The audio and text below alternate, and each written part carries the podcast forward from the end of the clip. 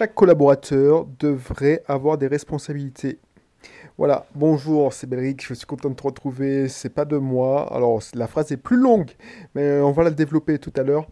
Mais si c'est la première fois que tu tombes sur ce contenu, n'hésite pas à t'abonner. Ici, on parle d'entrepreneuriat, on parle d'investissement locatif, on parle de, de plein de choses qui me, qui me, qui tout simplement. Parce que, avant tout, je suis un entrepreneur libre. Quelqu'un, là, je suis en train d'enregistrer ça. Euh, tranquille sur mon lit alors que la plupart des gens travaillent ou réfléchissent à leur, nouveau, euh, leur prochain congé. Il y a quelque temps, j'étais un salarié lambda, responsable informatique à Lyon. Et aujourd'hui, je vis en Martinique et j'ai pas vraiment de boulot.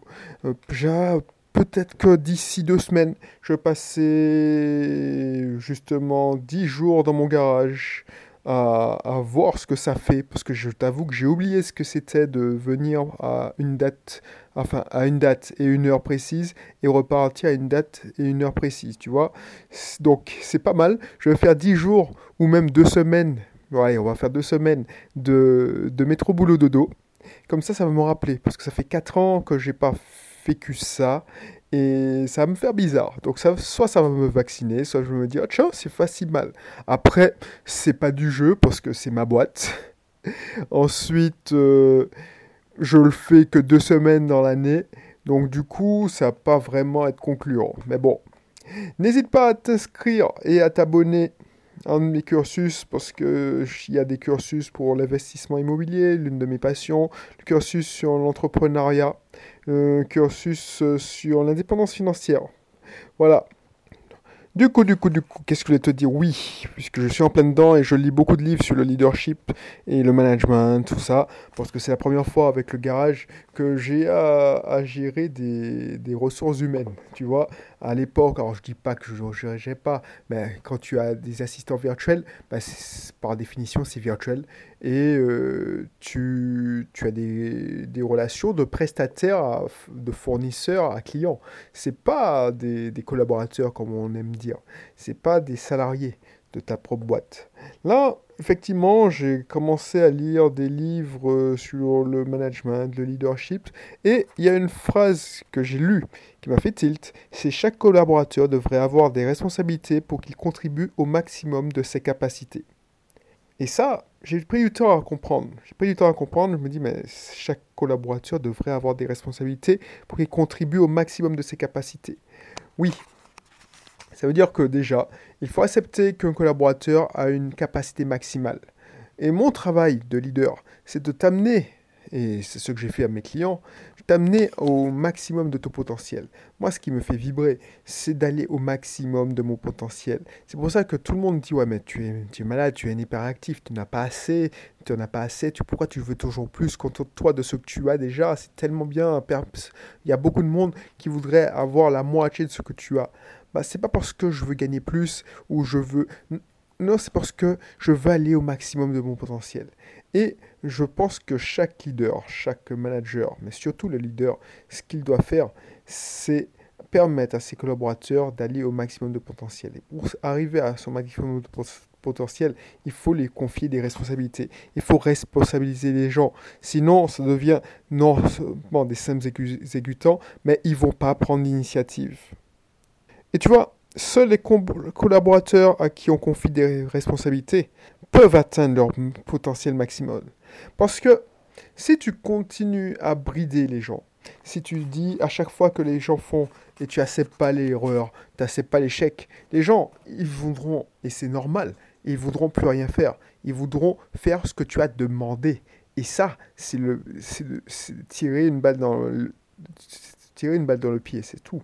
Donc tu vois, ça, alors je ne sais pas si ça intéresse beaucoup de monde, parce que ça intéresse surtout des gens qui devront manager à terme.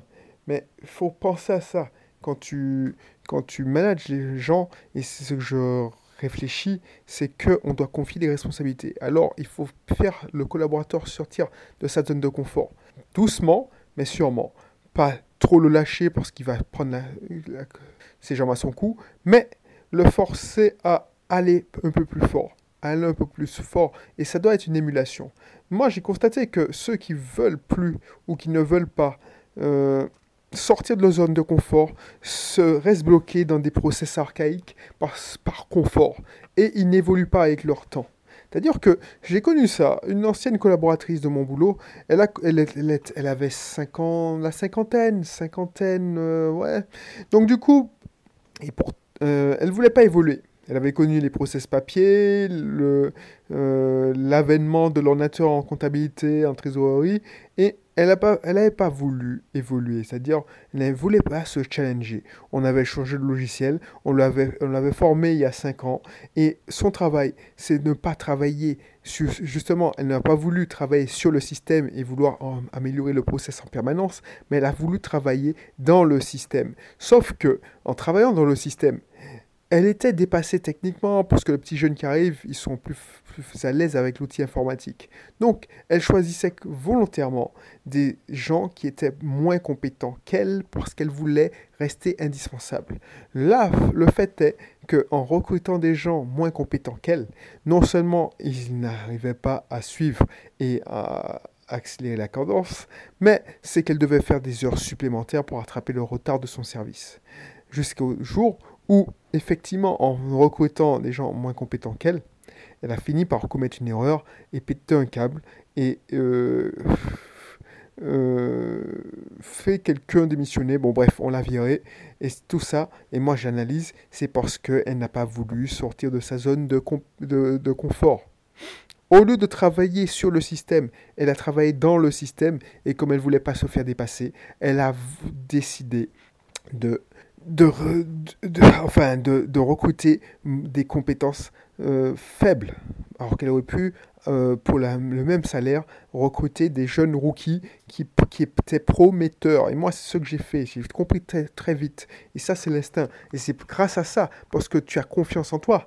Parce que pourquoi elle n'a pas voulu faire ça? Parce qu'elle n'avait pas confiance en elle. Elle n'avait pas confiance, elle maîtrisait à peine le process, donc elle voulait pas et c'était par fierté, et la fierté, ça te va te coûter cher, recruter des collaborateurs qui étaient plus intelligents que lui. Alors que quand tu es entrepreneur, ton boulot, c'est de faire travailler des gens plus intelligents que toi. Sinon, ils te servent à rien. Ton boulot, c'est de faire travailler des gens plus intelligents que toi et de, de travailler sur le système. Donc c'est pour ça. Et tu t'es demandé, pourquoi je vais travailler 10 jours à 2 semaines dans mon garage? Pourquoi? Parce que si je veux améliorer les process, il faut que je les connaisse sur les bouts des doigts et il faut que je les rôde moi-même. C'est travailler sur le système. Si je veux améliorer le process, inventer de nouveaux process, il faut que je sois sur place. Parce que je peux faire comme, comme j'ai été consultant, observer, observer, observer, mais quand tu observes, tu repars des process existants. Alors que si tu te dis, bon, on va faire table rase du passé et on va essayer de partir d'une feuille blanche, eh ben c'est là que tu vas trouver des pépites et j'en suis certain. Et dans mon process, je veux impliquer et faire mes, les collaborateurs arriver au maximum de leur potentiel pour qu'ils progressent. Et ça m'a réussi en informatique parce que je permettais, par exemple, je recrutais des, des gens qui étaient beaucoup plus, plus, plus forts que moi. C'est-à-dire que quand j'atteignais la... Allez, quand j'atteignais 33, euh, 34, pour moi, j'étais un informaticien chevronné. J'avais plus envie de me reformer sur des compétences, genre euh, les compétences à la mode qui sortaient. J'avais, j'avais plus le temps, même si j'avais souvent envie, mais j'avais plus le temps. Parce que je devais participer à des réunions, je devais faire de la chef de projet, la gestion de projet, tout ça. Bah, je recrutais des gars qui étaient prometteurs, qui étaient, majeurs, majeurs dans leur, promotion, ou, c'était l'excellence que je voulais. Pourquoi? Parce que quand tu recrutes de, de, l'excellence, eh ben, c'est l'équipe qui est excellente. Et tu ne dois pas avoir peur de qu'un collaborateur brille plus que toi. Au contraire, si il brille, tu brilles. Et ça, j'ai compris ça très tôt.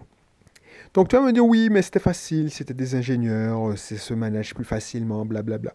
Ok, mais justement, je manage aussi des, gens qui ne sont pas ingénieurs. Et franchement, il n'y a pas de raison. Si tu, manages euh, une secrétaire, elle doit aller au maximum de son potentiel.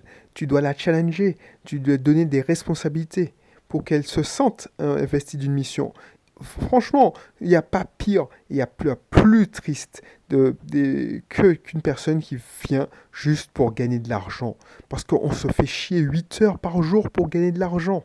Non, ça ne le fait pas. Moi, si je viens travailler, c'est et quand j'étais salarié, parce que je m'amusais, j'avais des responsabilités et je prenais des initiatives. Et je savais que oui, je prenais des risques, j'allais peut-être me faire taper sur les doigts, mais ce serait pas méchant. Alors qu'il y a des gens, il y a des patrons, des managers qui sont castrateurs et qui, qui tu n'as plus envie de faire quoi que ce soit comme idée, de proposer quoi que ce soit comme idée parce que on va te trouver débile. Voilà, c'est ça que le message que j'avais envie de te faire passer. Peut-être que tu ne voulais, voyais pas où je voulais en venir quand je te disais ça, que pour qu'un collaborateur arrive à son maximum de potentiel, il faut que l'on lui confie des responsabilités, mais c'est normal, parce que la responsabilité, c'est la maturité. Si tu, on te confie des responsabilités, et regarde un enfant, si tu lui confies des responsabilités, eh ben, c'est là qu'il devient un peu plus mûr. Et quelqu'un qui, auquel on ne confie pas des responsabilités, on lui dit ce qu'il faut faire, du micromanagement. C'est quelqu'un qui va te poser des questions et il va être comme un bébé. C'est-à-dire qu'il va te solliciter tout le temps et ce sera épuisant. Cette personne va te prendre plus d'énergie qu'elle va te donner de l'énergie et va te perdre plus de, faire perdre plus de temps qu'elle va te faire gagner du temps. Réfléchis à ça. Réfléchis à ça parce que moi, c'est hyper important pour moi de penser à ça. C'est comme ça qu'on réussit pour moi et c'est comme ça que tu dois réussir. C'est-à-dire en se créant une, une, euh, une équipe, une équipe euh, où tu puisses partir et que l'équipe continue à tourner sans toi. Voilà, c'est ça. Il ne faut pas chercher, comme la plupart des patrons, à créer un truc ou un système où sans vous, sans toi, ben, ça ne tourne pas. Moi, si je m'absente du garage pendant un mois, ça, ça tourne. Ça tourne. je, ne suis pas. Je, n'ai aucun mérite. J'ai trouvé un système qui tournait sans moi. Donc c'est plus facile.